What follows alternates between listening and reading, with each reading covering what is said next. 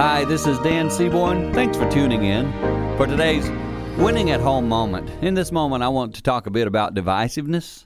I believe we live in a culture that's very divisive.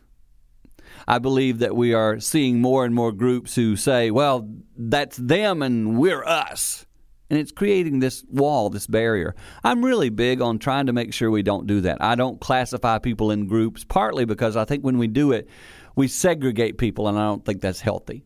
Even in our family, sometimes we can say, well, you believe that and I believe this. Of course, we have those different beliefs. But don't let it be the thing that builds huge barriers between you, even in your family, even in your marriage. Work at breaking walls down. When walls are broken down, relationships can build. When relationships build, people can get healthy. When people get healthy, they win at home. That's a tip, helping you grow with your family. For more tips like this, simply hit our website, winningathome.com.